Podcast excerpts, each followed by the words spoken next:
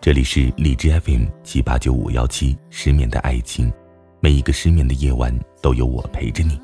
我是主播南声音。今天的文章来自网络。你是从什么时候开始感受到了岁月的残忍呢？我哥有一个谈了五年的女朋友，两个人相互见过双方家长，订了婚，买了戒指。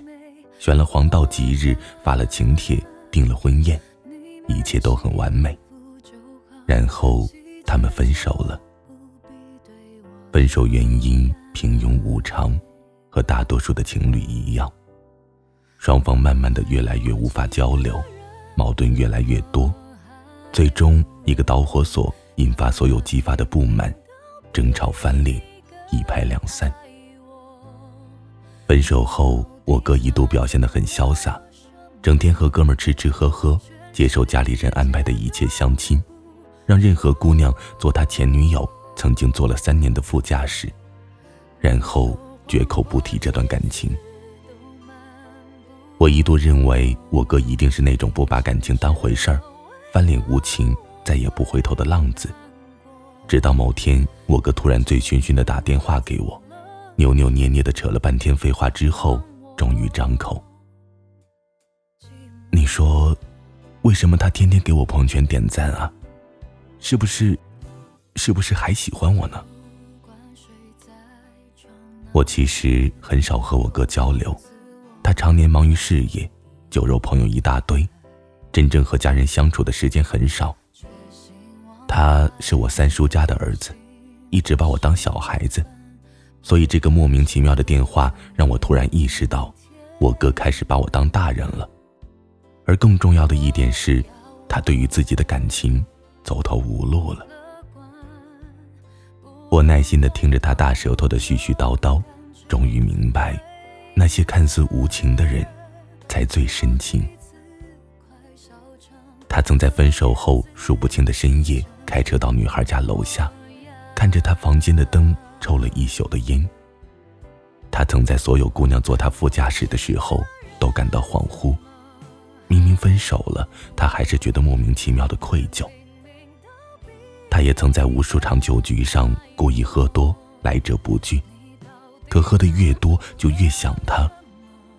他的手机壳、汽车坐垫、大多数的衣服，甚至家里摆放的小玩偶，都是和他一起买的。就是那种突然发现全世界都是他的影子，逼得我窒息的感觉，你懂吗？我哥这么说着。我那时正在谈恋爱，无法切身体会我哥的心情，只是按照那套老路子安慰他，语言贫瘠，只会说什么“天涯何处无芳草，何必单恋一枝花”。你长得又帅，事业有成，早晚能够找到更好的。别在一棵树上吊死吗？我哥只是苦笑。我后来才知道，用这样的话去安慰一个失恋的人，既不负责任，又没有任何作用。失去一个爱人，就像失去了一部分自己，连自己都失去了，找谁也弥补不回来。后来，我哥就没再和我打过电话。我每次见到他，他还是嘻嘻哈哈，摸摸我的头。三叔来我家玩时，总是说着他最近又和哪个姑娘相亲，相得挺顺利，开的店生意也很红火，能定下来的话，年底就结婚。就在今天中午，我哥带着那个刚认识了一个多月的姑娘，姑娘父母也来了，和我们一家人吃了个饭。姑娘不高不矮，不胖不瘦。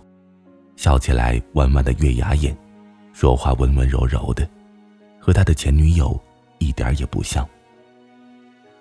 印象里，他前女友微胖，但是很好看，经常和他互掐，说话大嗓门，笑起来整条街都能听得到。三叔喜上眉梢的说：“这是订婚宴，吃了这顿饭，给姑娘一个大礼金，年底没有问题的话就结婚。”姑娘羞涩的笑笑，我哥也笑了，眼里没有任何的波动。给姑娘父母倒茶的时候，殷殷勤勤，十分自然。订了婚之后，我哥开车送我回家，路上什么话也没说。我看着我哥，突然觉得他老了，也觉得有一点不可思议。明明年初才分手，怎么这才过了几个月，就能和刚认识一个月的女孩结婚呢？哥，你喜欢他吗？我哥笑了，说什么喜欢不喜欢啊，舒服就行了。我说：“那怎么行呢？结婚不是得找一个特别特别喜欢的人才行吗？”你以后啊就明白了，和谁结婚都是一样的。我哥目视前方，古井无波，突然又说道：“但我还是不希望你这样。”我想起我哥当年上学的时候。在学校也是个风云人物，站在教学楼上对着姑娘吹口哨，被姑娘撵得满地跑；打个篮球也骚得不行，一群迷妹站在球场边上眼冒星星。而如今的我哥开着白手起家买的车，和刚认识了一个月的女孩订了婚，整日奔波于酒厂和店里，有了微微的啤酒肚，为了家里的大小事情操心出力。以前学的吉他。早不知道丢到哪里去了。我想问他快乐吗？张了张嘴，还是算了。愿所有听到节目的人都能被岁月温柔以待。晚安，失眠的各位。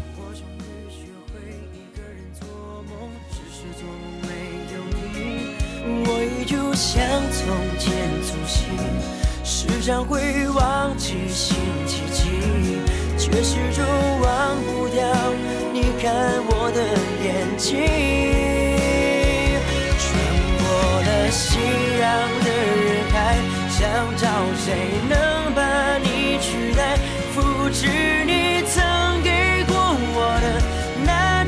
宠爱，掏空了回忆的脑海。